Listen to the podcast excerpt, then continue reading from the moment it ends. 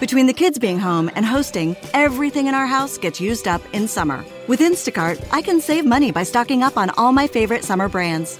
I save time by getting everything delivered in as fast as an hour. And I save myself a sink full of dirty dishes by stocking up on paper plates for the annual summer cookout. Save more on summer essentials? Spend more time enjoying summer. Add summer to cart. Download the app to get free delivery on your first three orders. Offer valid for a limited time. Minimum $10 per order. Additional terms apply.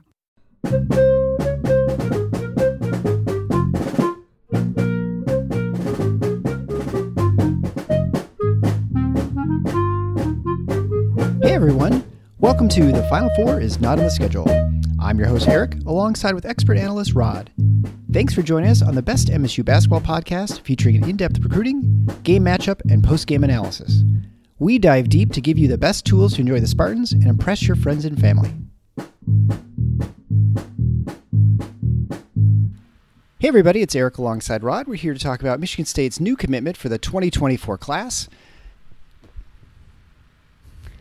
Kur Teng. I'm sorry, totally blanked on the name as I'm sitting here. Uh, I'm on. I, well, at least you got it right. I have a feeling we're going to be hearing a lot of interesting variations on that name. Uh, Kevin Tolbert. Yes, style, right, exactly. Um, for the next, for the next, for however long Kur is. yeah, I think I saw someone post something about uh, Tang, and that for those of us, those of you who are yep. like yeah, forty or above, you definitely remember, you know, the drink of the astronauts, which is. That's right. That's what I was gonna say. The astronauts. But uh, I, which is like one of the worst orange drinks ever. I don't, I can't I don't even know why we thought Terrible. that was okay. Absolutely but I feel like at the time. I thought as a kid it was okay. I but, think it, I think it was. Yeah, I think it was marketed that way because, or was su- as successful as it was in part because of the astronaut thing. That oh, isn't this cool that you could take a powder and turn it into a drink? Not Yeah, really, I mean, it's not like they didn't have Kool Aid. I mean, I had Kool Aid. It was really good. right? Which was infinitely better. Yeah. Uh, so anyway, uh, before we begin, I just want to shout out a quick thank you to Kenneth um, Kramer, who gave us a one-time gift via PayPal. Thank you so much, Ken, for supporting the show and supporting all we do. I'm here on remote in Houston, Texas, at the Final Four, and actually in the fitness room of this hotel after the national championship game. That's how much we're dedicated to getting out uh, important stuff to you guys, and we love you. And uh, this is it's the show's fun. It's it's of course now we've moved into recruitment season, and so we're going to be talking about, and I guess you know, roster season. I guess which is sort of more broadly Yeah. speaking, since college basketball has changed significantly over just the last few years, is sort of you know, as well, and we'll have more. We'll have more discussions about the roster. Uh, if you want to support the show, please go to the Final Fours on the schedule.com slash support, or if you're lazy, tffinots.com slash support. There you can do one time gifts via PayPal or Venmo, like Kenneth, or you can do a recurring uh, monthly donation through Patreon. That's a great way to support the show. Other ways to support the show, you can go to our sponsor of the show, namely Nudge Printing at nudgeprinting.com. You get 20% off your order. They have excellent Michigan State products, t-shirts, hoodies, uh, high quality screen printed materials. Uh, you won't go wrong there with any of their stuff. 20% off if you type in Final Four. That's just one word at checkout for 20% off. And um, also, if you're on the west side of the state, it is now spring. I guess I, it feels definitely we've I moved beyond spring. No, it is. We've we've crossed over officially today. It was in the 60s, I think, in in most of the state, and uh, it looks like we're not even getting into the 40s for at least the next Oh, 10 okay. days. Well, maybe then a golf season starts here. Baseball started. We were watching, sort of half watching the uh, at least the game cast on our uh, my son's phone during the basketball game tonight to watch the Tigers actually their first win of the season as they. Get their first win and right. I know, you and are. you know it's funny. We, I didn't even think to bring to think about the Tigers because you know you go to Houston, you don't even think like Tigers. It's not like a central t- Right. team. So maybe in two days, maybe we'll go. And we are joking that you know if the Tigers manage to win a second game tomorrow, that we somehow try and sneak in some whisked brooms or something like that. go to Minute Maid Park, take some brooms in. Yeah. Um, I wouldn't. I wouldn't count on that. I, but yeah, we were. Uh, yeah, it's kind of a miracle they won tonight, but you know, it got to start somewhere. One game winning streak. that's Um, right. So let's uh, briefly before we begin. You know, as longtime listeners know, of course, I won tickets by hitting free throws at the halftime at Michigan State. That's why I am here at the Final Four. Ordinarily, I would never go to Final Four if Michigan State wasn't playing or you know team I cared about. Um, But I got to tell you my trip, Rod, because it was totally insane. So, so I'm I had to get out of town late on Friday because I wasn't sure my work schedule. So you know, of course, and then of course, when we're making the arrangements, I have to make arrangements for my daughter and my wife. So we, we have to get plane tickets for them. Well, there are no good flights out of Grand Rapids to get into uh, Houston. So we decided to um, fly out of O'Hare. Why I thought this was a good idea, you know, I mean, you look at the yeah, that's you look at the prices. Uh, that's yeah, never. I- it's never, ever, ever a good idea to fly out of O'Hare, to connect in O'Hare if you can avoid it. Stay out of yeah, uh, it was a complete um, mistake. And you know, the I think one of the last times I d- I remember one of the times we were flying from. Uh, so this just tells you how dumb it was. This is even back. This is twenty plus years ago. We're flying for my interview for to get a job in Grand Rapids. We're flying from Iowa City, which let me tell you, if you fly from Iowa City and everything works perfectly, it's going to take you just as long to get from Iowa City to Grand Rapids as it does if you drive. so, so we, you know, you fly to Right. Cedar Rapids, you fly connect through O'Hare. Of course, the flights, Right. you know, if, it, if there's a hiccup anywhere in O'Hare, they just go ahead and cancel the flight, the little puddle jumpers to Grand Rapids or whatever. So, so anyway, so I we're gonna fly out late, uh, like seven o'clock at night. It was great. It's direct flight into into Houston. It was perfect. Of course, as we're driving in, the storm of the century, whatever you know, the, the hail. There's like you know lightning storm, Yeah. and our flight gets canceled. It gets delayed and then cancels. We get up to the gate and they're like, "Yeah, well, we can get you to Houston on the second of April." like, well, that's not very helpful. Uh-huh. That's Sunday that we've missed the first two games. So, is there any way you can get to? Can you get us, you know, anywhere close to Houston? Like, well, not really. I mean, we can fly you in at three forty-five on Saturday afternoon. I'm like, oh, that's really that. I'm, you know, missing the first. It's that, you know, to leave at three forty-five. Right. There's no way you make it there till late. Anyway, so then a guy's like working the his magic at the gates. Like, actually, I can get you out tonight because of a flight that was supposed to go to Dallas got delayed, of course, you know, because of all the storm. Uh, so, but it the flight didn't leave till eleven. We got in, and it was delayed again, and so we didn't get in until about two two thirty in the morning into Dallas Fort Worth. Of course, there's no flight to to Houston, so we have to change our car rental instead of getting it just renting in Houston. I change it to Dallas. Well, it takes an hour to find you know a, a, shuttle bus to get you to the rental center, so we don't get in our car until about three thirty in the morning. Then I have a four hour drive to Houston. we get in the They were the car. The car rental place was open. It twenty four seven, yeah. And it was actually I have to. That's not a given. Oh no, I know. I mean, I looked at it ahead of time Yeah. because I'm like, you know, I'm going to rent at two in the morning, and they're like, oh yeah, we're open, but you know, it's the ten every ten minute shuttle bus ran once an hour, right? So it finally picks you up, gets you there. It was the fastest car rental pro- ever. I mean, it took me five minutes to rent a car. I've never had one where I get that quick. No, that's ins- that's insane. Yeah, that was the only fortunate thing because you know it's a four hour drive, not much traffic from Dallas to, to Houston. Uh-huh. We get in, it's you know the sun has risen now. We get breakfast. We go to the hotel. I'm going to check in, and she's like, "Uh, you're a little early to check in." I said, "Actually, I'm really late." because I called ahead. I said, you know, I'm going to be really late. So we get in, Right. crash in a room, wake up around noon, go down to the Final Four stuff, and actually it worked out great. Although it was kind of weird, so we are like, you know, in Chicago on the same day we're in Dallas, and then also in Houston, and but we saw a great game of Florida Atlantic, and then of course the next game was a laugher with uh, Miami and Connecticut, and and tonight's game was not that close.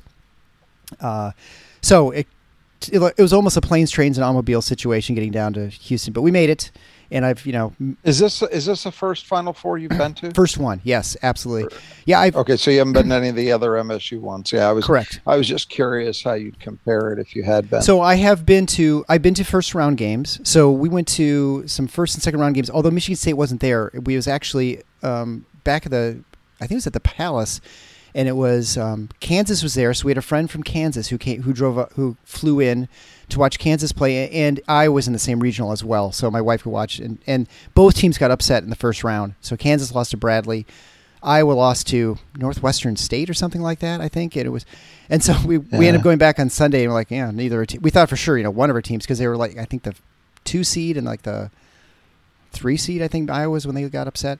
Um, and then we went to the regional final game uh, against Duke in in DC. We just happened to be driving through and we're like, oh oh. wow, So I was there when you know Kenny Goins hits that shot. You know, Cassius Winston dribbling on. yeah, I mean, that was that's a good that's a good one. that was an Yeah. amazing. It was I, uh, what I was more curious about though is, um, and I don't know how much of an opportunity you got to do this, but typically there's a which you don't see with the regional games. there's there's stuff going on around Right. it that can that can be interesting. So, for example, when the Final Four was here in Detroit, I actually met one of Dr. James Naismith's relatives. Oh. He had a booth on you know on his his relative, his very famous relative who invented the sport. Um, so you have things weird stuff like that, you know. Um, did you get a chance to go to any of the uh any of that kind of thing? So there were um, there was a, stuff at the convention center. So you know, of course, because of our totally bananas arrival, we couldn't really do any of the. I, I mean, I was intentions of like, yeah, we'll just hang out, just the two of us there. We'll just go to the, this, you know, tailgate stuff. So we didn't make any of that stuff. It was like at a convention center five miles away. But Yeah, typical. Oh, see, that's that's boy, that's hilarious because you know a lot. One of the things that Detroit got, um, you know, Detroit got dinged for obviously because of the weather, and and Houston's had the Final Four multiple times. Sure. But if that's the case, I mean, in Detroit, you had you had that stuff going on, and I'm trying to remember, and I'm drawing a blank where obviously the event was at Ford Field.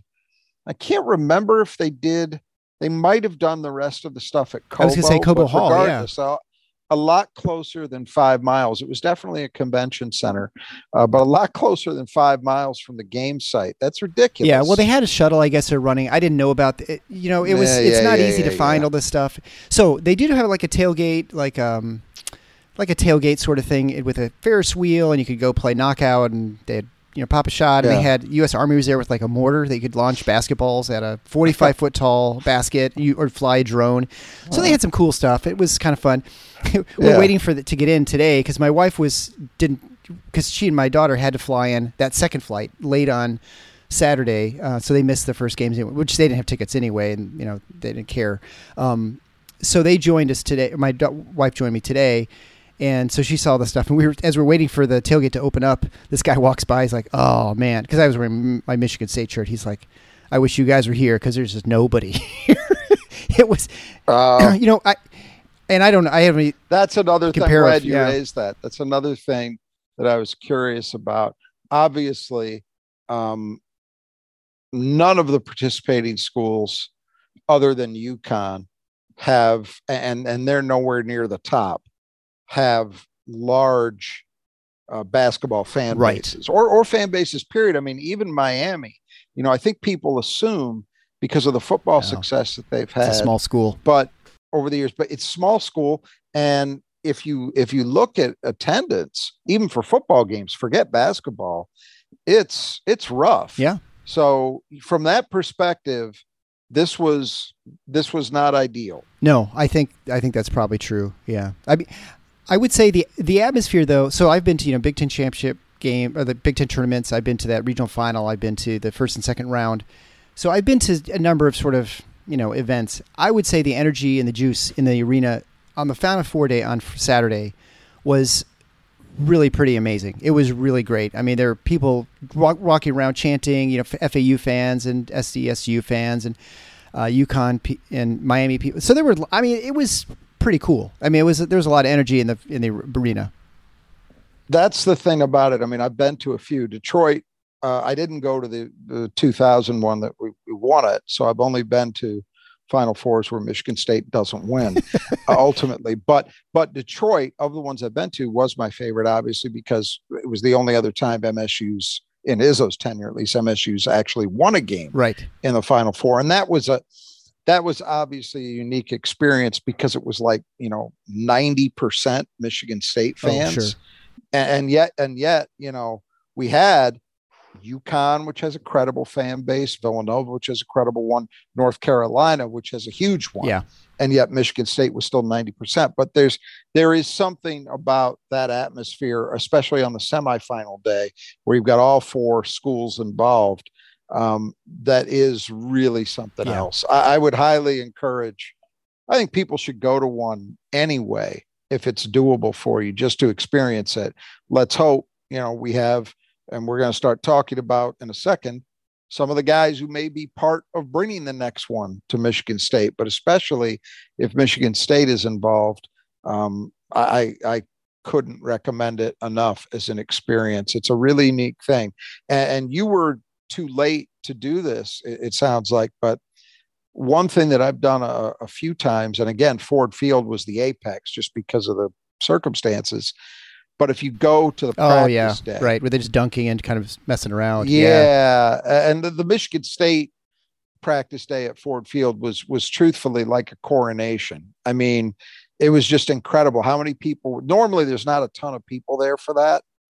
There was that day, yeah, and and it was basically a lot of it just consisted of the Michigan State players waving to fans. I mean, it was, but it really was. It was it was something I'll never forget. Yeah. I, I remember that as clearly as I remember the win over UConn and unfortunately what came next yeah. on Monday night.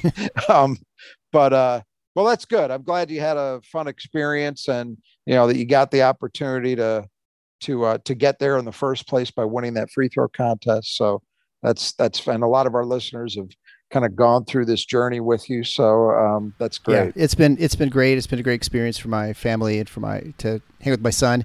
And you know he was he big basketball fan too, but he he turned to me and after that FAU game where the San Diego State hit the shot at the buzzer, he's like, "I am yeah. so glad we're here. This is this is awesome." So that was yeah. that was well, that's the great thing. it thing, doesn't right? Get much more dramatic than yeah. that. I mean, that was the other two games weren't great from a uh, from a competition standpoint, but the fact that we got one out of three that was like that um, is pretty pretty amazing. And you don't always get even, that, even if it. No, you absolutely don't.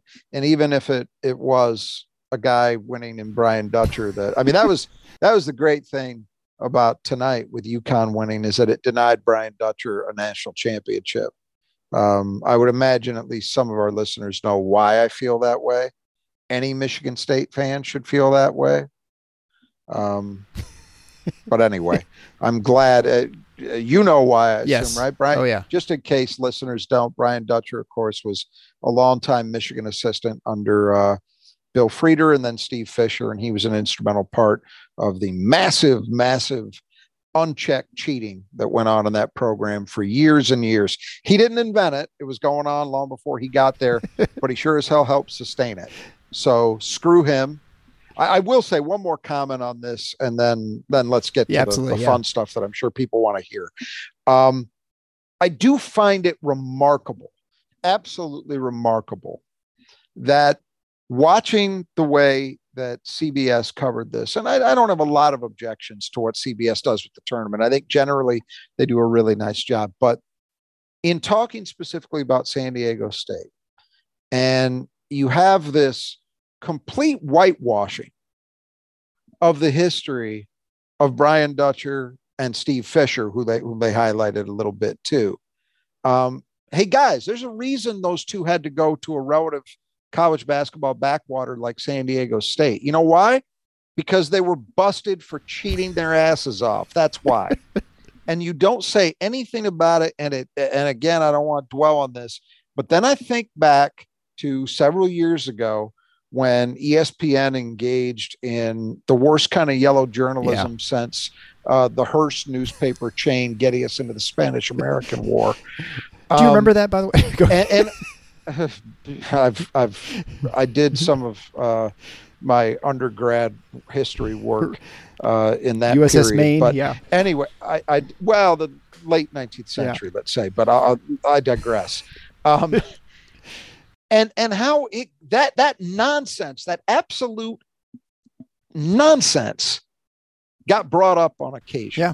Now CBS didn't do it. And I understand, look, I'm a realist. I know that CBS is not going to spoil the fun of their celebration of college basketball by talking about the sins of Brian Dutcher and Steve Fisher. But the whitewashing, I, I, you can you cannot deal with that head on without attempting to create the which they always do. It's their habit the it's just like the coverage of the Olympics. We've got to bring a human yeah, interest right. element yeah. to it. And you know, uh, come on. These guys were cheats. They were cheats who got thrown out of Ann Arbor and then again had to go resuscitate their careers in at San Diego State for a reason. So I can do without the the the uh, sanctification the plucky upstart right of character yeah, yeah of characters like that. Screw them. anyway, I, I never thought I'd be. I don't find Danny Hurley a particularly engaging figure, but I never thought I'd be in a position where I was like, "Get it done, Danny." But I was tonight. so that's how you know how how bad you are if you, someone's cheering for Danny Hurley over you. Uh, it was a this is a bad Final Four in that respect. The only school I really felt okay about was Florida Atlantic because I don't love Miami. Either. No, I know. Yeah, you know, NIL's kind of so, questionable and sort of what they do. Yeah, yeah, and and you yeah, so it was not great. But anyway, yeah. let, let's get to the All right. fun stuff. And I and I only I actually stopped halfway the live read with the if you so it is spring gutter work, if you need it done in the west side of the state, the Grand Rapids area, out to Holland, Saugatuck, uh, over up to Rockford, Lowell, if you need it done, contact the brothers that just do gutters. As the name implies, they just do gutters. They specialize in that. Kurt Stauffer and his team will set you up right. They'll give you 10% off if you mention Final Four. Email him at kurt.stauffer at brothersgutters.com. Uh, you won't regret it. If you need it cleaned, repaired, or replaced, he will take care of your gutters. So it's an important thing. Water is a problem in Michigan. All right, so let's talk about the commitment is, uh, you know, there are two ways to add people to your roster. Generally, it's with recruitment. Nowadays, obviously, more transfer portals for some teams. Michigan State less so. And so we're going to talk about a 2024 commitment from Kur Teng, a 6'4", 190 pound wing, consensus top 40 recruit. Uh, so he's a great pickup for Michigan State to start off their recruitment season. Uh, he picked Michigan State over Rutgers and Providence. He's out from out east. He's a native of Manchester, New Hampshire. Uh, the Live Free or Die State. He plays for Bradford Christian Academy in, I think it's in Massachusetts, right? Uh, correct. So correct. Let's talk about Kur Teng, and it's K U R T E N G. So, uh, fire away, Rod. Great pickup, um, and and this is one that was, to be honest, not unexpected. From, I would say, from last fall, it became pretty obvious that there was a mutual admiration society going on between him and Michigan State. He is one of these guys that I have heard uh, gets the OKG designation, our kind of guy. Uh-huh. So, what does that mean? Well, obviously, he's got some talent, and we'll talk about that in a sec, but also he's a guy that they see as physically and mentally tough. He plays hard. Um, he wants to be coached hard, and his effort level doesn't have to be coached. That's an important thing. So he really fits that mold of the kind of guys that Tom Izzo likes to bring into his program. So we start with that, which is a great place to start. Now we can talk about talent, as you said, top 40. Um, he plays in uh, the a prep school league in New England, which is arguably as good a level of high school competition as you'll find in the country. Um, Michigan State, as I'm thinking about it, I don't know that I can recall Izzo ever getting a player out of this league. Uh, John Beilein used to work it. Mm-hmm. He got guys out of out of the New England prep school ranks, um, and obviously tons of other schools have as well. Um, but I don't think Michigan State ever has. Interesting thing, his coach in both his prep school and his AAU coach plays for a program called Mass Rivals, which is on the um, 3SSB circuit, the Adidas circuit. Um, is the same guy. That's a rarity. um, and and his coach, it's it's interesting has I've seen quotes from him today talking about how this is just a perfect fit because of the kind of kid that that Kur is. Um, and Kur has said that one of the reasons he committed to Michigan State is it all felt very familiar, which means both the way that he's used and how he's coached hard. And so he likes the idea of Tom Izzo being a guy who will push him to make him better because he feels like that's what he's had in his high school and AAU experience. So these are all things that would seem to line up very, very well. If you're talking about style and comparisons, he is primarily on the offensive end what we call a catch and shoot guy. Mm-hmm. So what that means is he's very comfortable coming off screens, popping out, receiving a pass, and going up with a jumper. That's a big, big part of his game. He's not really, and I'm not saying he's incapable of doing it, but it's not a primary part of his game to square a defender up, try to take him off the dribble, go to the rim.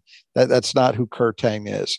Um, he is a very good shooter. He's very good in the mid range, good, albeit a little bit streaky, kind of three point shooter, I believe. If I recall correctly, last season in AAU, he shot 38% from three. Yeah, that's, that's, pretty yeah. good. Um, but the way he got there was a little bit streaky. So it sounds like he might have a little bit of Gabe Brown in him. Gabe Brown was that way. Yeah in in high school and AAU. You know, one game he'd go six for eight, the next one oh for five. You know, and so the overall numbers are pretty good, but you yeah you didn't right. have that consistency. Yeah. He got better with that over his time at Michigan State. I would expect that Kur Teng has a chance to get better as he goes along in East Lansing as well. Um, defensively, they like his length. He's six four, but his wingspan is is longer than that. Um, he's not he's strong uh, looking at him i mean this is a kid who if you see him if you go out and look at clips you can tell he's got broad shoulders he's got a, he's not huge right now he's six four and i think they list him at like 190 yeah but you look at his frame I, he looks to me like a kid who can probably add some more good weight um, and he's already pretty strong and pretty tough so that, those are good elements uh, to have in your in your favor as a de- perimeter defensive player. He's not an upper level athlete. I'd say he's maybe a little bit above average for the position. Um, but you know, he's he's going to be a wing all the way. Mm-hmm. He's not a combo guard type. Decent handle, decent passer, can get better in those areas, but he's not. You know, some of the guys Michigan State. We've talked about this a lot. You know, you look at the guys that Michigan State add, has been adding, and it's been a lot of guys who have that on ball ability. That's not Kur Teng. He's going to be used coming off pin down screens, floppy action stuff, which is all screening stuff that Michigan State runs. And if you paid attention to anything Michigan State's ever done in basketball over the last 25 years 27, um, you'll know that that is always a big feature of the offense. Getting shooters loose via screening action and and having guys who are capable of delivering in those positions. That's Kur Teng. I think if you're looking for comparisons, the best one I can think of from a Michigan State perspective, and, and probably even beyond that, is Josh Langford.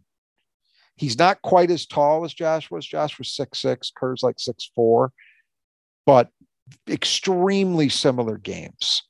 I mean, very similar games. Like Josh, his his shot release is ultra smooth. He knows how to use screens at an extremely high level already. And I would anticipate he'll get even better at that at Michigan State. Um, but that's a good that's a good place to start if you're trying to envision how Kur Teng plays, what he might be able to do within Michigan State's system, especially offensively. Think Josh Langford. Yeah, so a couple questions come to mind. One is, you know, the one thing that we always focus on is rebounding in both the offensive and defensive end from the wings, and it's not something that Michigan State's yeah. been particularly strong yeah. at the last couple years. Better this year, uh, and you suspect next will be even better if you actually have a healthy Akins and you know potentially Hall coming back. You know, not sure at this point. Uh, what do you what do you see for him from as far as rebounding from and from the wing position? Well, it's look, he's not a great athlete, so the things that you know let's say make jaden akins an effective rebounder right? He doesn't have that kind of athletic horsepower but the, his his high school coach certainly is spoke highly of him as a rebounder and that's because he's got again a toughness to him. He's got yeah. some strength and you know you don't it helps to be a high powered athlete but it's not required. No for sure. You can be i mean Denzel Valentine was a hell of a rebounding perimeter player, right? Yeah. He wasn't, he certainly wasn't any better of an athlete than Kur Teng is. So I, I, would like to think that he has a chance to be effective there, but it's that that's an aspect of his game I'm I'm a little hesitant to make uh, strong to have strong feelings about just because I think you, you, need to see it at this level. You need to see his instincts in that right, way. Yeah. And I'm just not comfortable there yet, but I, I I certainly wouldn't rule it out because you know the the mindset and the toughness seems to be where you'd want it. That's a good place to start. And so the next obvious question is, you know, when you when you're trying to construct the roster, you know, with the transfer portal, with with you know COVID years mm-hmm. and all this stuff, you know, is that position too crowded? Is it not crowded? I mean, you know, do, where do you see him fitting in in 2024? Because you have to try and guess, I suppose, you know, what the rosters be like, right? I mean, that's what Izzo's got to try and figure yeah. out. You've got to because you can't yeah. have like six point guards, right? I mean, at some point you've got to try think, and figure out yeah. where people fit. Look, I think that's a fool's errand at this point to try to do it with any kind of. And I'm not, I, but seriously. Yeah, no, I get it. Yeah. Any anybody anybody trying to do that right now is is kidding themselves. Yeah, sure. Um, we just don't know. So if you look at Michigan State next year, ideally, you're going to have this is if everybody comes back, everything goes right. You have AJ Hoggard, Tyson Walker, and Jaden Akins as your three starters on the perimeter. Mm-hmm. If that's the case, if it's those three guys, I would expect them all to be gone after next season. Right now. Yeah for sure Walker would have to right. be. He'd have no choice. Theoretically, Hoggard could have another year and Jaden Akins could come back for a senior year. But at this point, I would not expect that if they're all back anyway. Mm-hmm. So you start with that. So, okay, what do you have? Well, you have a, a current sophomore who would be a junior the next year, and Tre Holloman. Mm-hmm we don't know where Tre's going to be as a player yet at that point. Right. Jeremy Fears would be going into a sophomore year. Feel very good about him and his potential. And then you've got two other incoming freshmen. Gehrig Normand for sure is going to be a wing, and I like his potential. Yep. Um, and Coen Carr, I think, will be a wing. That's my guess at this mm-hmm. point. And I love his potential. Yeah. That is a guy. I mean, we're talking about 24, not 23, but that guy, look out. Right. look out. Um, so that's what you've got as it stands right now. Yeah. And we're going to get into this in a minute as we talk about the rest of the 24 class. So to me, that's a decent start. And you add Kur Teng, that's five guys on the perimeter. Is my math right? Yeah. yeah. That's five guys, assuming they're all still around. Yeah. Um, that's a good place. That's a good place to start. But do you need more? Yeah, you probably need a couple more guys. Mm-hmm. So, in that perimeter group in totality, I do not think Michigan State is done recruiting perimeter guys. I would be I would be surprised if they didn't try to add another wing, and we'll talk about some possibilities in a minute. Um, I think it's possible they might look to at least add another combo guard who could play on or off the ball. And I don't know, I'm not quite as confident about that yet, but there are a couple guys they're in on already that fit that mold. Um, and then there's the transfer portal. Um, so it's it's just really hard to say. I think this is the thing. I don't think Tom Izzo is playing that game too much. Mm-hmm. He's got to do it to an extent, but again, he knows better than anybody. The the vagaries of this stuff you can't know. I mean, he doesn't know yet what his team for next year is going to look like. Never mind two years. He doesn't know right. that definitively yeah. yet. He's he's got some indications, but he doesn't know. Right. Um. So how can you know another year down the road right now? So I think what you focus on is adding guys that have the mindset, the personality, and the skills that you value in the program. And that's where Kur Teng really is check, check, check from everything we can tell. He makes perfect sense as a Michigan State guard.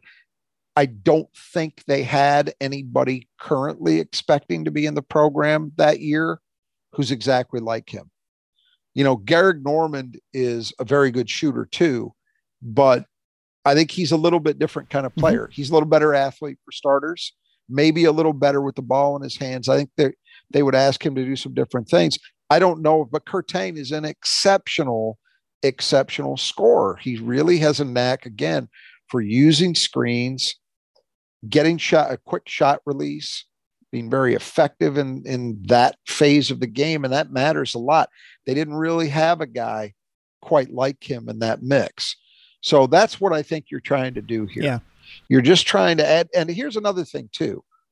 I expect, and and not every program is like this. A lot of programs go in the other direction. They're saying, well, maybe we'll only we'll only sign two guys in the high school. Right. I was going to ask. Yeah, that's a sort of other strategy. Yeah. Yeah. I, Michigan State's got four guys coming in in 23, and I'm not going to be surprised if we see at least three and maybe four in this class, um, because that's how Tom Izzo wants to do it. That doesn't mean he'll never take a portal guy. We know that because we've seen him do it. Mm-hmm. But if he has his preference, he's told you this 19 times this season, if he told you once. He wants to continue to do it the way he always has, which it means primarily you build a team by developing guys over multiple years who you have recruited out of high school. Yep. That is what he wants to do. So he is, I think, going to continue to try to operate as best he can in that fashion. And so, you know, this is the first guy. He's not going to be the last yeah. they signed in this class. Yeah, it's definitely it's definitely philosophy when you look at it because clearly, like you said, you could just go with two players and say we're just going to fill up with the transfer portal, and you know, uh, you know, the, if you look at it, you say, well, you could use transfer players because the advantages is they've they have experience usually. They're they've proven yep. themselves and you say well i can plug them in to my you know if i have a hole here or there. Uh, the the risky course you run is if you have a foundation that you're building and one two guys leaves suddenly you've lost your foundation and now you're plugging more than holes with with transfer and now you're kind of guessing how people are going to fit together. And the advantage course with the high school recruitment is you know these players i mean you you have a much better feel for 100%. what they're like, right? And you just do not get that in a transfer. I mean, you could talk to coaches who coach them. You may have you may have a reasonable idea. Maybe you had previously recruited them, like you know Joey Hauser or something like that. So you may know sort of what they're like. Yep. But for the most part, it is much more of a gamble. And as much as I think people are pointing out to all the transfers and college basketball, like Kansas State or whatever, and they're like, "Oh, see, this is maybe the new formula." Well, you could say that, but you can just as easily find ten other schools that tried the form the transfer portal. Uh, and it failed completely. You look at Illinois, you look at Michigan, you look at Ohio State, that have were kind of Absolutely. abject failures. And if anything, they have nothing to fall back on the following season, right? And so, I, I, again, I don't think there's one way that's right or wrong. It's just whatever you can get to work. But you probably have more stability, and as long as you're getting the good recruits, right? That's the, the key. If you're getting sub, you know, 100 recruits, and you know, you you may be struggling to to to use a high school recruitment sort of strategy. But I feel like if you're getting this these top 10, top 20 recruiting classes, I mean, you're you're going to probably be okay as long as you've got enough experience elsewhere in your program that you can develop those young players. Well, look, um, yeah, you can point to the programs that manage to do it successfully. Uh, Kansas State, obviously, is one that people will point to with almost the entire roster being portal additions this year because they had no choice. Yeah. Um, and getting all the way to an elite eight. That's great. And I, I, and I would never claim that you can't do it that way. But I we've talked about this before here, and I'm going to say it again. What you just saw in that tournament is a four seed beating a five seed for the title you had not just a final four, but an elite eight without any one seeds. Yep. And you only had one two seed, yeah. Texas, make it to the elite eight. I don't personally believe this is an accident. And if and and the the number one suspect in the room for the lack of consistency nationwide, in my opinion, is the transfer mm-hmm. portal. Mm-hmm even in situations where you're claiming it quote unquote worked. You know, Alabama added some guys, right? Um, they were one seed, they got bounced in the Sweet 16. That's not a disastrous season. I'm not trying to claim that. But can you claim, given the expectations coming into the tournament, that it was a success? Do you think their fans? Do you think Nate Oats feels it was a success? I don't know about that. And, I, and you can't blame it all on the transfer portal, but I think when when you see this over and over and over and over, where nobody has consistency. By the way, even UConn, UConn had a dominant tournament run. Mm-hmm. They beat everybody by double digits. Yeah. That they played. Okay, very impressive. And they looked they looked the part of a national champion. Watching them play, you didn't at least I didn't feel like wow, we just had a very mediocre team win it. They looked the part of a national champion. But they were a 4 seed for a reason. yeah. Cuz they had a really bad January.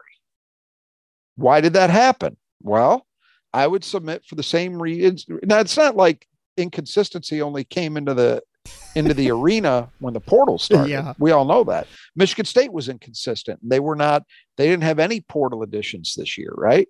So it can happen to anybody. But I do think when you're you're looking a team like UConn had some transfers in key positions. That has an impact. You can't convince me otherwise. So to bring it back around to Michigan State, Tom Izzo is saying, I'm not changing my philosophy, not fundamentally. I might add a guy here or there if I have to. Makes sense. Certainly, if it's a guy that they know well, you mentioned Joey Hauser.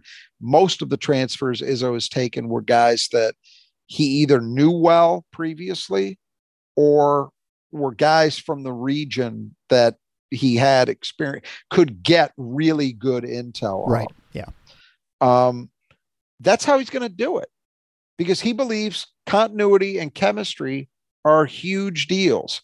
How can you know what you're adding when you're dealing with recruitment through the portal? Look at the timeline of these recruitments. Many of them are over in like a week. Sometimes they might go two or three weeks. And I'm talking about for, you know, not guys at the end of the portal that are struggling to get into a, you know, MEAC school, but um, the guys that high majors are going after. Yeah. You can't possibly, you can't possibly have anywhere near the same level of understanding of that kid as you do when you're recruiting the typical high school kid. Now, you know, Michigan State in, in the 23 class, had a situation where they ended up recruiting two guys that weren't that hadn't even gotten offers in the spring of last year in Normand and Carr, but they were recruiting them for a few weeks prior to offering them. Yeah. That was even having said that, that was highly unusual. The more standard issue Michigan State recruitment is Kur Teng or Xavier Booker or Jeremy Fears, where it's long scale, months and months and months, or sometimes even multiple years that Michigan State is on a player.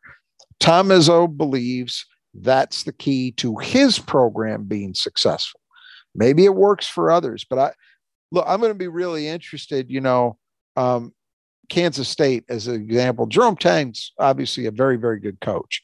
He was a good assistant mm-hmm. at Baylor for a long time, had a great year this year. Can't take that away from him. But it sounds like he's going to have to do a lot of rebuilding. Again, I don't know how heavy they're going to be in the portal, almost certainly not as heavy as they were this year, but um, I would expect they'll be back in the portal. They've already lost one of their guys to the portal. The kid who killed us, Massoud, is already in the right, portal. Yeah. um, can he do it again? Yeah, maybe. Is there, you know, this is a look, I mean, Brad Underwood probably felt like he had this stuff dialed in. Because if you look back to year before this one, so last season, and you looked at guys he had added in the portal, he added Plummer, who was just a great addition for them, right? Gave them exactly what that team needed. Another shooter for a team that had lacked shooting before, really stepped up and hit it. okay. Well, what happens this year? Yeah, Terrence Shannon had a great year statistically. Was he a winning player all the time? I don't know. Yeah. Matthew Mayer did some great things at times. Did that all work? No. And now he's anybody who's ever handled the ball at Illinois seems to be bailing out for the portal. So what kind of culture does he have? You know, these Michigan, Juwan Howard, oh yeah, look that first year of the portal's existence, he adds um, what was the kid's name? Their wing, Chaundee. Uh, oh, I keep thinking Smith. I'm drawing a blank yeah, on the kid that was the bat. Well, Smith was the point guard, yeah. but then they added another kid who was a very important wing reserve for them. Yeah. And you know that team goes to the Elite Eight. They win the Big Ten. Of oh, Juwan's a transfer master. Yeah. How's it gone the last two years? Yeah. You know, so live by the portal, die by the portal. Yeah, I think, I think that's probably true. Probably the way that that somebody like Tom Izzo sees it, and that's why I'm I'm going to be surprised if 24 is not another large high school class for him. Now, there's no guarantee you're keeping all those guys. Sure, yeah, that's you know absolutely true. But but that's his preferred way of doing this, and I don't expect to ever see him vary from that. Yeah. Doesn't mean he'll never add a guy in the portal, but if you're looking for the fundamentals of what this program is going to be, it's going to be the same thing you've seen the entire time he's been here. Well, we'll see if Tom Izzo manages to pull off a, a program that's consistent. Uh, well, I don't know, that's successful. Yeah, right. right. Yeah, it's a real challenge. Right. I would say, you know, Michigan State fans, and I think part of the reason this uh, allure of the the portal is, you know, it was partly in due to the fact that they go into the portal and grab Kenneth Walker, right? And they have a Heisman Trophy base caliber, kind you know, player yeah, immediately, that right? That didn't help. That I think it just it's sort of just. But look at but look at that. Look at football. I, that's what I mean. It's okay? like you have a person. Yeah.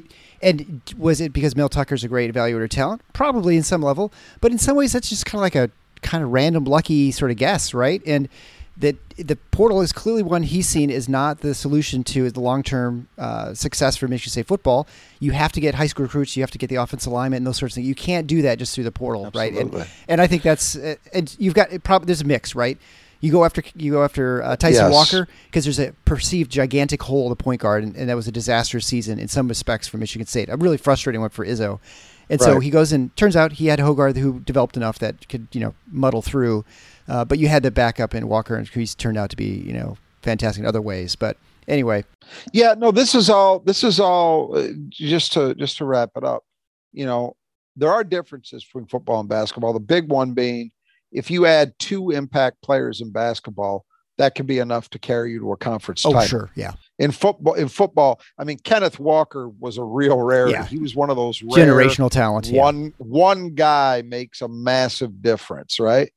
Um, but that's a big difference between the sports. So I understand why fans, in a general sense, get enamored of the portal. But um, I, I think that I I am very comfortable. Let's put it that way with the way that Tom Izzo is approaching this stuff.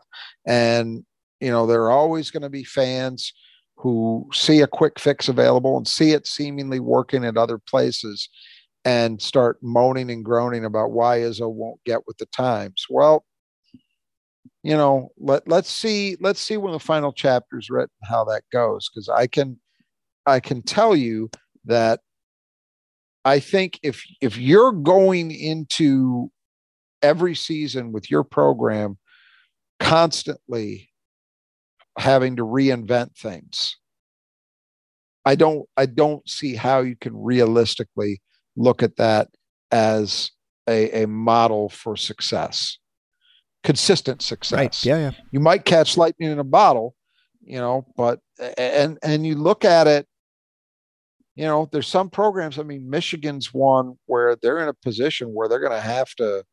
They they have no choice. Yes. They're going to hit the portal hard this year. And you don't know where it's all going to land, but I know this. I wouldn't want that to be my program. Yeah. Illinois, same thing. Illinois is going to have to hit the portal hard.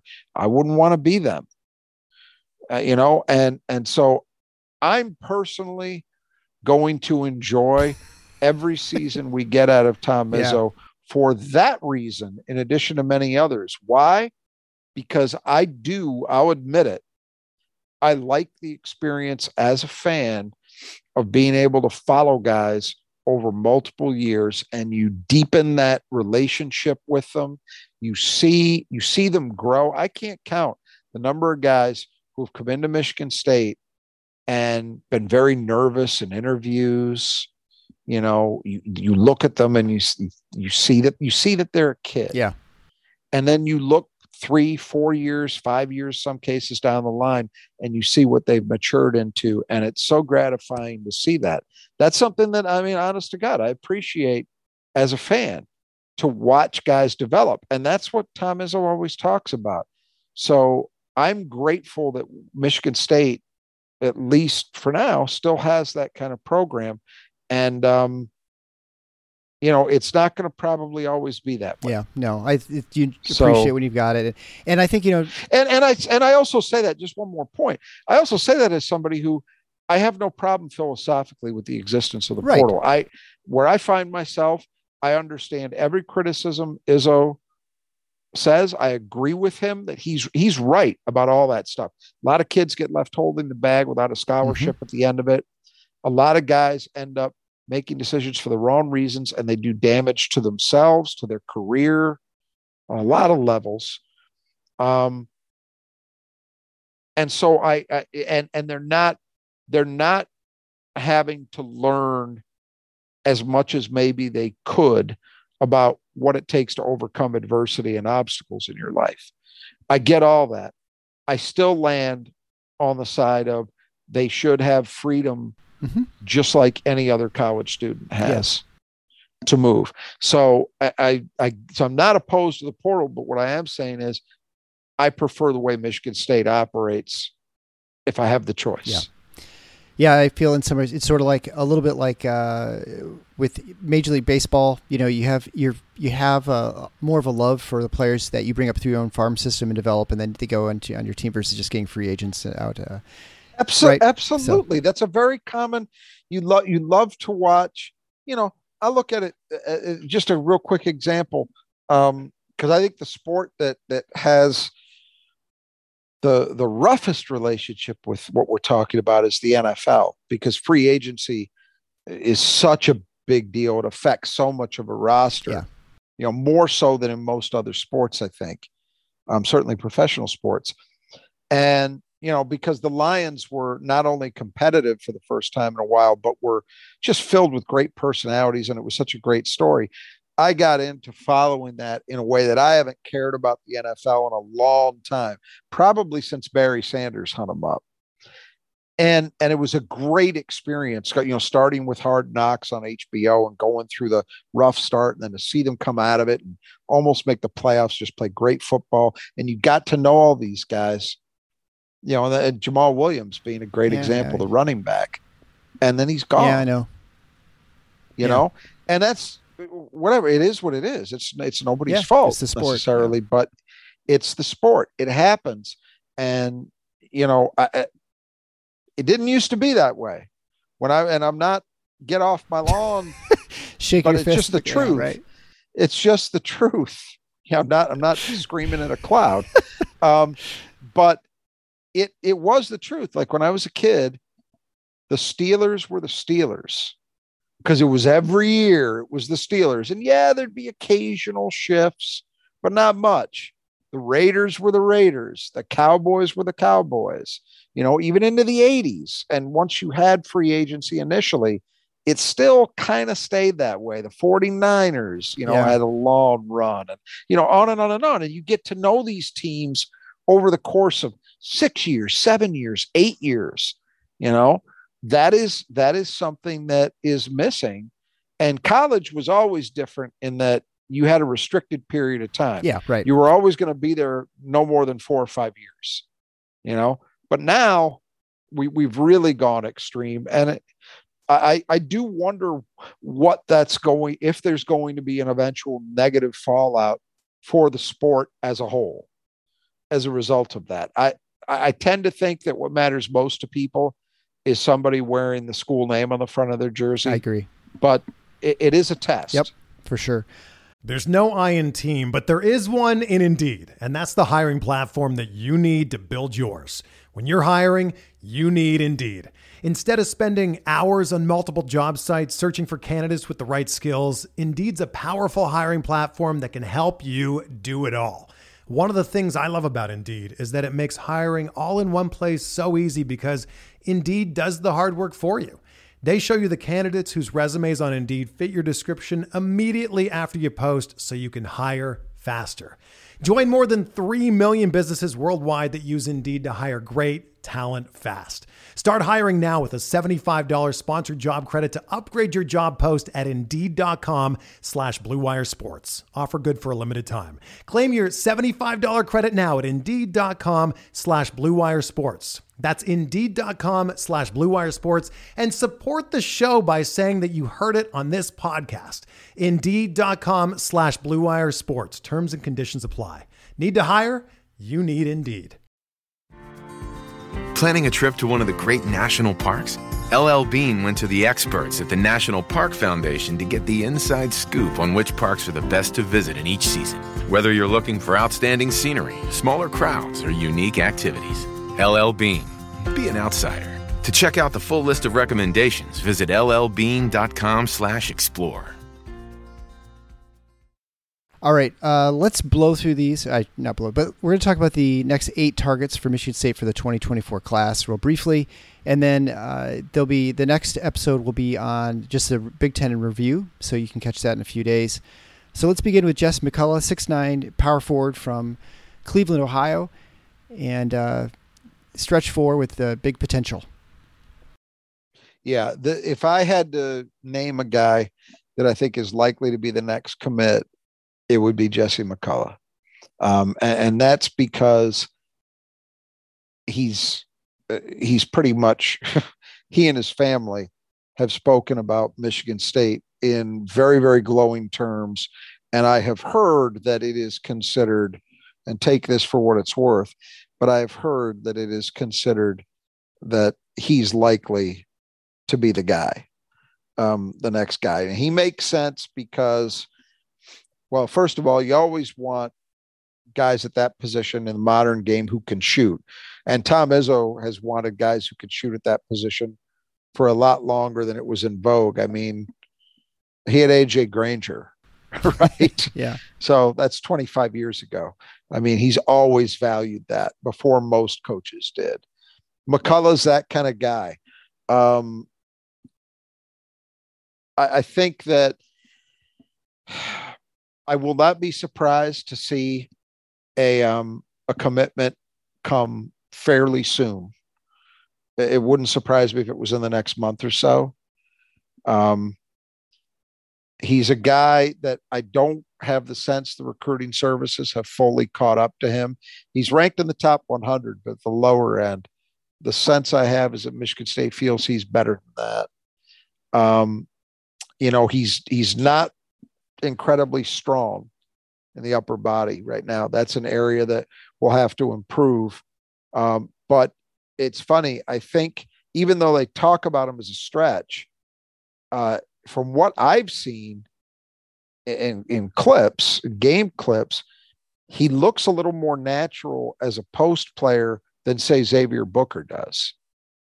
So I don't think he's exclusively, oh, this is a guy who's going to float around and all he's going to do is take jump shots. I think he might actually be a multi level scorer for Michigan State, especially as he gets stronger.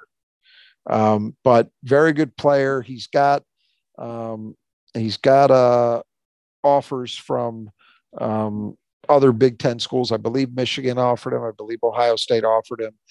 But uh, the feeling is pretty good that he's going to be a guy at Michigan State.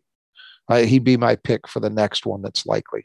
So next would be Aiden Sherrell, 6'10", uh, originally from Detroit, now playing in Phoenix, which is, seems to be a very common occurrence nowadays, people playing out of state uh, yes. Michigan. Yes. Top 30 recruit.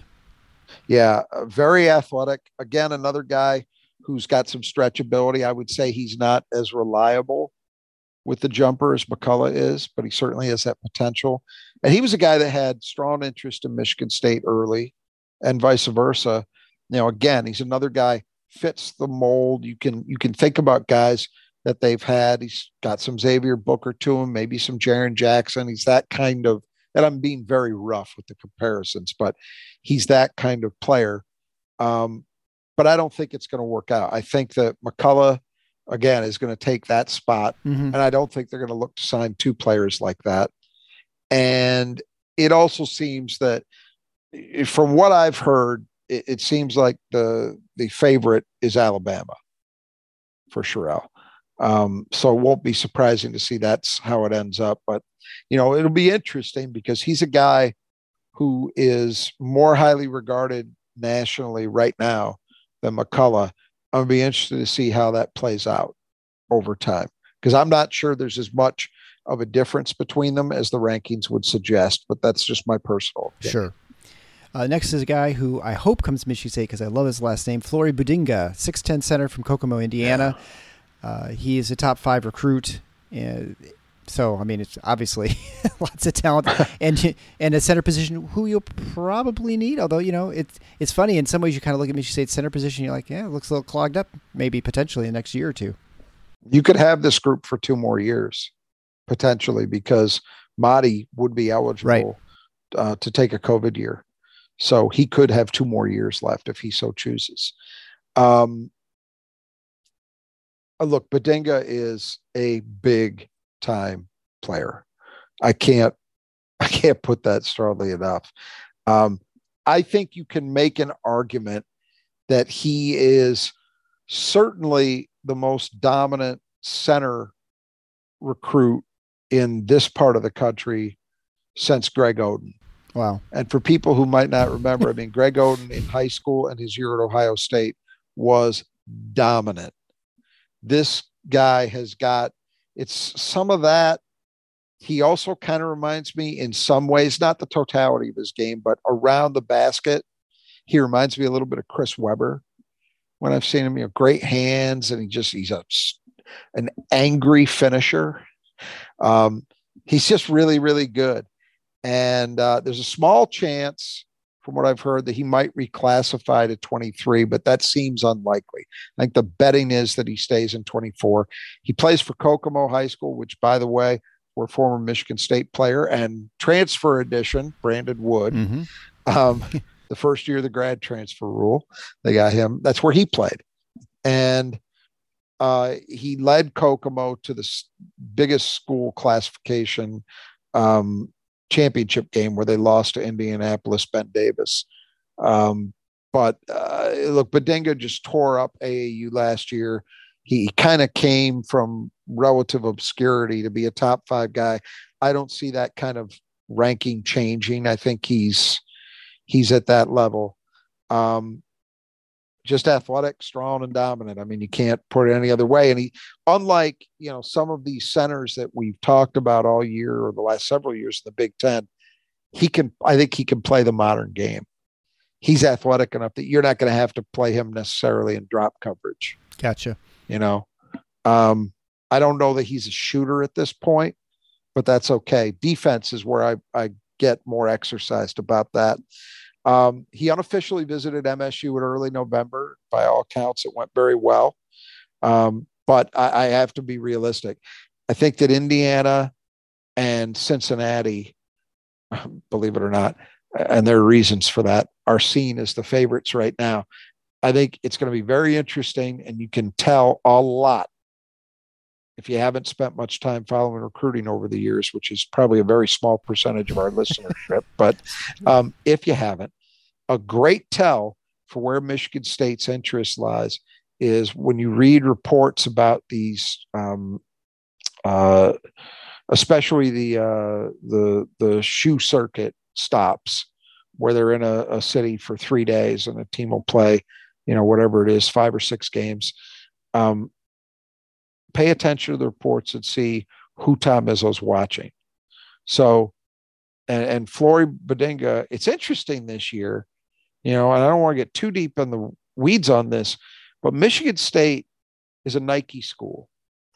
And over the years, they've had a disproportionate number of kids that played either for Nike programs or this year was an example um, where a couple of them played for grassroots programs that weren't mm-hmm. part of a shoe circuit team. Right. This class, there's a lot of um, there's a lot of Adidas and Under Armour affiliated kids, and I'm, I'm not quite sure why that is. But anyway, Flory Bidunga plays for an Adidas program, Indy Elite, very good long-standing program out of Indiana. And um, if Tom Izzo is a frequent visitor to his games, then you know that they're serious, they're remaining serious about it, and they think they're in it. So that's going to be as we move through April into May, these next couple months, AAU really gets ramped up. That's going to be a storyline because Bidunga is going to be one of the big recruitments nationally for good reason. Yeah. I mean, he's he's an exceptional player potentially. Right now, I would say eh, you know Indiana is perceived to be the leader in the clubhouse. He's been to several games over the course of this season, but he's you know it's close. Sure.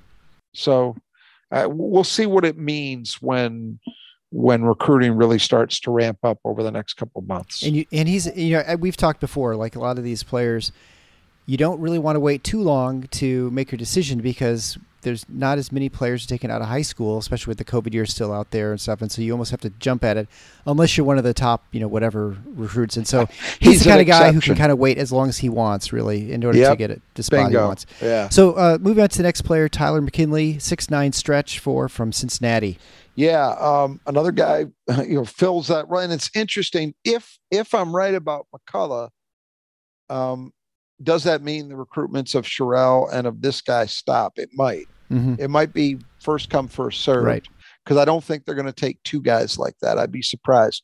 But McKinley, really good player, seems to be getting better. I read he's he plays at Link Academy in Missouri. He's originally from Cincinnati, so another Ohio kid, but uh, he plays his his ball at uh, a prep school in Missouri, and they are part of this event uh, going on now called the Geico Nationals, which is kind of the national, the high school national championship for prep schools. You see it on ESPN every every spring. Um, and he has performed, he performed very, very well in that event. So he seems to be getting better. He's a top ranked a top 60 player currently, but um, Michigan State has offered him. Um, they compare him to Draymond Green. He's six nine, bigger than Draymond, but the Draymond comparison is because he's a guy they see as being a good passer, has good court mm-hmm. vision, can can make plays for other people. But again, he's another stretch four type as well. He can shoot from the perimeter. Uh, he's talked about setting up visits over the next several weeks to schools like MSU, Tennessee, Xavier, Ohio State, Cincinnati. So you see a heavy, I mentioned he's from Cincinnati. You see a heavy Ohio flavor in that. Yeah. Um, but it looks like MSU will probably get an official as well. And that could happen uh, shortly. It would, I, I haven't seen any details about it real recently, but I think it was in February he was talking about that. So uh, you could see him on a visit soon. But again, it, it's, Eh, you know what you were talking about a second ago that first come first serve thing if a guy like McCulloch has decided like yeah that michigan state i think is where i want to be you don't have a lot of motivation to not pull the trigger the way you used to. right. to yeah you know uh, so the next would be six six wing from ohio stay in the same region jonathan powell yeah a kid from dayton msu offered him this fall he's I believe he's been in a couple times over the course of the, the fall and the winter. Um, he's a guy that he said again underrated. He does show up in some top 100s, but from what I've seen and what I've heard, I'm going to be very surprised if he is not a very fast riser this AAU mm-hmm. season. I wouldn't be surprised if by the summer we're talking about him as maybe even a top 50 guy. He looks very, very good to me. He's six six skilled, smooth, athletic. Um, the word I got was when he was on his visit, he was extremely impressed at MSU. But um, you know how that how that plays out, and and a, a valid question is, does today's commitment change anything? Right. I personally don't. I don't necessarily believe that's the case. I can see a path as we talked about, for Michigan State wanting two wings. And Powell is a different kind of player than Teng. He's also very skilled too, but he's longer. He's six six. He's a better athlete, um, so he can do some things maybe differently than Teng. I wouldn't say he's the half court, you know, shot hunter technician that Teng is, but he's a he's a very good player potentially. So definitely a name to watch and again, you're going to know early where MSU is with some of these guys because you're going to start seeing reports of coaches being at their games. Right. Uh, next is another wing, six six top ten wing Bryson Tucker, who's out and out east again. Michigan State going to, moving their recruiting reach out for a lot farther than just the Midwest. He's in Baltimore. He, well, he's from Baltimore, and it's an interesting situation. And I haven't, I can't get the full story. So he started last year at IMG in Florida. Right. He transferred down, playing his first two years in high school in Baltimore, and got off to a great start. And then in early January, he left. And I don't think he played anywhere else, which wouldn't be surprising, tough to do at that point of the season. But I'm not sure that he's announced any plans for where he'll be next year. Um, very talented kid. In fact, so talented, he's part of a an Under Armour commercial that got released in March, where it's him, or a couple of players, I think from the W. Well, one player from the WNBA. I think there was a player from South Carolina's women's team, and Steph Curry, and Bryson Tucker. Those are the four people in the commercial. So, um, and he's a Maryland kid. The owner of Under Armour, the CEO, is a Maryland guy, University of Maryland guy. Oh, okay. Actually, so not a surprise. Um, this is an interesting one because he's an elite recruit. Again, he's he's in the top ten for a reason. Good size at six six. He's a smooth shot maker, but a good athlete. He's strong. Do a lot of things at a very high level. So he's no joke. It, he was a guy that Duke has been in on for years.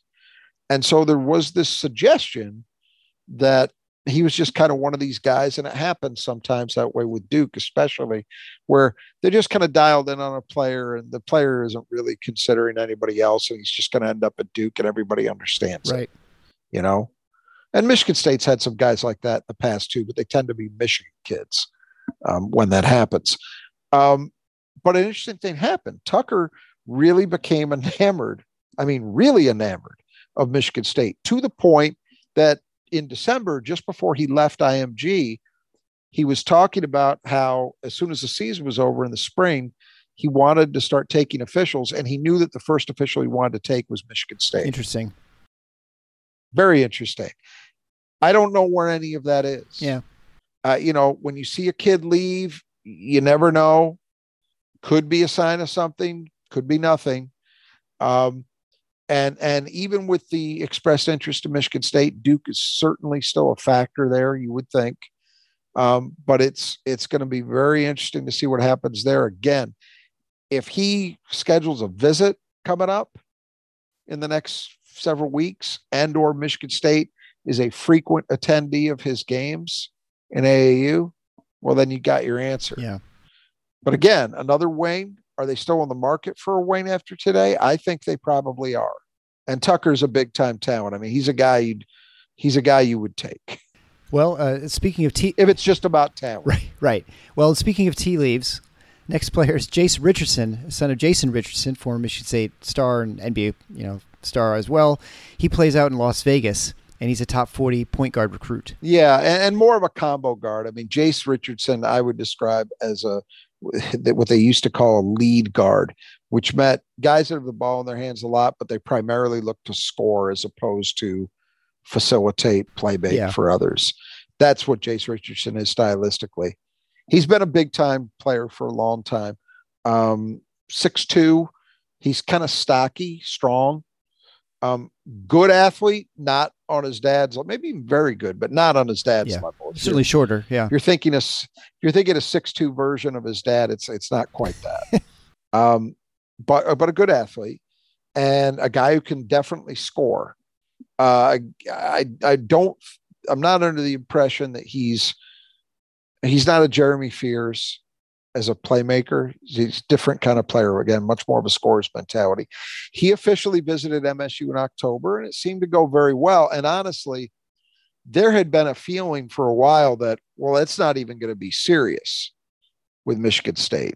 Kid's grown up. He's never lived in Michigan. Yeah, right. He's grown up on the West Coast. So, you know, his affinity for MSU is not maybe what you would assume it is. And uh, his dad just does not seem to be prone to pushing mm-hmm. from what I've heard. he's not he's not looking to drive the recruitments of his sons. And there's a there's another son who was a freshman this year at Gorman, who's bigger, and I saw him play actually a game this winter, uh, back in December or January. I think it was December, and he was really impressive. Jackson Richardson. So that's another name to maybe watch for. Um, but Jase, you know, visited MSU on an official in October, and it went very very well. And he's also high on I've seen Arkansas, Kansas, Florida, and others. I, look, if I if I have to make a call here in April, I wouldn't expect Jase Richardson to be part of the class, and in part, it's because I expect wherever he goes, he's going to be looking at wanting to step right in. Yeah, play right away. Yeah, be a starter, and at and and probably with the ball in his hands a lot. And at Michigan State, look, uh, for as long as Jeremy Fears is at Michigan State, you know, after next year, of course, um, I think he's going to have the keys. I, I, am so sold on that kid. So I just don't know. I think if I think Michigan State would like to add a guy with capability of playing on the ball to this class, but I think that it might need to be a guy who's okay with a year maybe breaking in being a rotation guy. Because again, it's not even just Jeremy Fears. You've also got Tre Holloman. Yeah, right. It's easy to forget. So yeah. and and Tre Holloman's going to get better. I'm convinced of that. Mm-hmm. So it's challenging, but I do think they would like to add another guy like that. I just don't know if I think Jase Richardson, big time talent. It's not that. It's just I don't know if they're going to see if he's going to see that as a great fit for what he wants. And don't discount the fact that SoCal next year Big Ten country. All right, finally, we're going to go to Jarrell uh, Phat Phat Brooks, six three combo guard from Grand, Grand Rapids Catholic Central. Uh, he's, I know he's visited, visited Michigan State a number of times, and he's you know on the, everyone's radar in the Midwest for sure. Yeah, and you know it's an interesting recruitment because he's generally seen as a guy outside the top 100, and I don't think he had quite the high school season that maybe was expected. It wasn't terrible. It's just he had won. He'd been part of a state championship team last year. They didn't repeat, um, and I don't think he dominated maybe quite as much as people thought he might. But I still, I personally think he's a very good player. He actually, and I don't think he's at this level, but he actually reminds me a little bit of Cassius hmm. in that you you he has a knack for playing the game at his pace, or he can when he's fully engaged. And you're not necessarily wowed when you look at him in terms of the physical tools, but he can get a lot done. So, in any event, uh, it's an interesting recruitment because, again, he's outside the top 100, but he's got offers from Michigan State, Michigan, Ohio State, and others. So, obviously, coaches feel like he's a guy capable of playing. Um, I think I think this one will be interesting to watch how it evolves. Uh, I know for a fact his family are all big Michigan fans, but Michigan State offered a lot earlier, mm-hmm. almost a full year, I think, earlier than Michigan did. He has been to Michigan State numerous times. They certainly recruited him uh, like a guy they really want, and from what I could tell, have shown him more attention over time than Michigan has. Uh, I'm I'm wondering about a lot of things. You know, Michigan also has a point guard already committed in that class. So how does that impact things? Yeah. You know, I think people believe that Phat Phat can move off the ball too, but you don't know. Um, you know, there are some that question whether he's a guy at a level MSU should be taking him. Um, again, because he didn't have a great high school season last year. So I think his AAU play is going to be very important with the family. He had a great AAU season last year, playing for 16 and unders. He might need that again to really keep the high or expand his offers even further. Um, but he's going to be an interesting one to keep an eye on for sure. And again, another one. There's nobody else on the family 17 and under team right now, at least, that I think Michigan State has expressed interest in. So if you're seeing Michigan State coaches showing up at family games, that's pretty good indication that they're still serious about Phat Phat. you know, and the other the other thing I want to say before we wrap this up, though, because this is important, these are guys that are worth mentioning right now as we sit here at the beginning of April. Every year, almost every year, Michigan State expands its offer list as the AAU season goes on. Mm-hmm. This time last year, Coen Carr and Gehrig Normand were nowhere on MSU's radar. Right. Not not in terms of having an offer, at least. They were aware of who they were, but there wasn't a serious recruitment yet with either kid. It changed. Could be a very similar thing happens this year. There could be guys that we have not talked about that all of a sudden become of high interest to Michigan State and vice versa. So I say that just a caution. Do not think that this is exclusively the pool of players that Michigan State will be drawing from because it might change. All right. Well, that's a good place to wrap it up. It's uh, things change. We get new commitments, or something happens in the portal, or maybe a roster move, and Michigan State will come back with another episode. Again, like I said, the next episode is going to be after this one is going to be just the recap for other Big Ten teams, and then I think probably in a week or so we're going to just kind of go over where the Big Ten is as far as uh, you know everyone's roster or lack thereof. Well, there's a lot of, I mean, a lot of movement. A lot of changes. Right? Just every day there are more of them. Yeah, we've had we've had a coaching change in the Big mm-hmm. Ten that we did didn't necessarily expect to see, but it happened um, and lots of roster movement. Yeah. So everything's in flux. I know when I looked a couple days ago, there were 1,116 players in the portal. I'm sure there are probably an extra 500 since I last looked, and I think it's yeah, it's it's knocking on the door of 1,500 now, from what yeah, I understand. That's not surprising. And then I think the deadline is May 11th, so really you don't know anything until. Yeah. I mean, we're we're just barely begun, uh, and you know the NC tournament just ended, so there's still players. Well, here's what's going to happen. Here's what's going to happen. So some of those 1500 1300 whatever it is right now some of those players are going to commit to, to places and then that in turn is going to cause other guys right. that were on that effect. roster to leave. yeah. So yeah, we're not nearly done. Yeah, there was a I, there's a really nice fan from FAU who was there at the Saturday game, and he's he's like, oh, you know, it was a tough game or whatever, but you know, those are all like freshmen and freshmen and sophomores. We're gonna still be good for a while. I'm thinking to myself, yeah, we'll see how many of those players are still around. I mean, they're well, gonna get poached. That's right.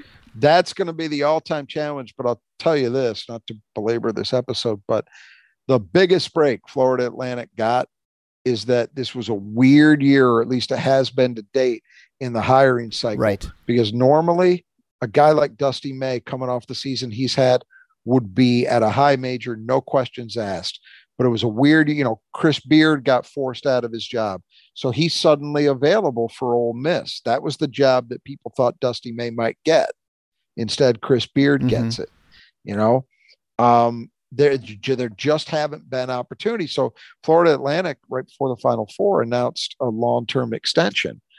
Um, that doesn't mean a whole hell of a lot, but I, but honestly, in this situation, I think he's. I'm going to be surprised if he's somewhere else right now. Yeah, and and so that might actually give him a chance to hold a lot of that team together. But you make a really really good point.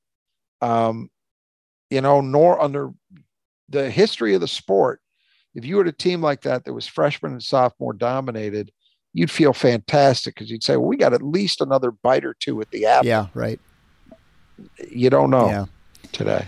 Well, we're going to wrap it up there because it's been gone kind of long. Again, reporting from you to you from Houston and the Final Four. Oh, also we'll get the now that I think about it too. But one last thing is we do have the uh, the bracket challenge, and you know I hate to mention this, Rob, but I beat you um, because really? I had you Connecticut in the final in the in the final in the final game. I had them losing to Alabama, oh, but so I managed good to. for you. I, I managed to, to somehow squeeze that out. So I, I ended up, I think, 15th or something like that. Uh, in my office pool, I was up to fifth. It's the highest I've ever been. So where did where did I where did I think I you're like 27th or so. So pretty good, or maybe I'll maybe take, I'll take maybe that. less. I have to check. I, my son was 27. Top, top 20 top 25%. I'll take yeah, that. I, I don't, and I don't quote me on that. We'll kind of figure it out. We're going to track down the top three winners. I'll have to look things up to win your prizes. So okay. anyway, uh, stay tuned. Make sure you subscribe if you're not yet subscribed. Visit our sponsors, Nudge Printing and Brothers at Just Two Gutters.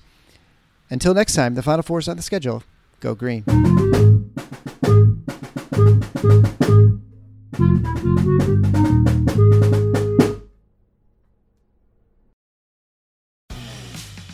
For the ones who work hard to ensure their crew can always go the extra mile, and the ones who get in early so everyone can go home on time, there's Grainger, offering professional grade supplies backed by product experts so you can quickly and easily find what you need. Plus, you can count on access to a committed team ready to go the extra mile for you. Call, clickgrainger.com, or just stop by. Grainger, for the ones who get it done.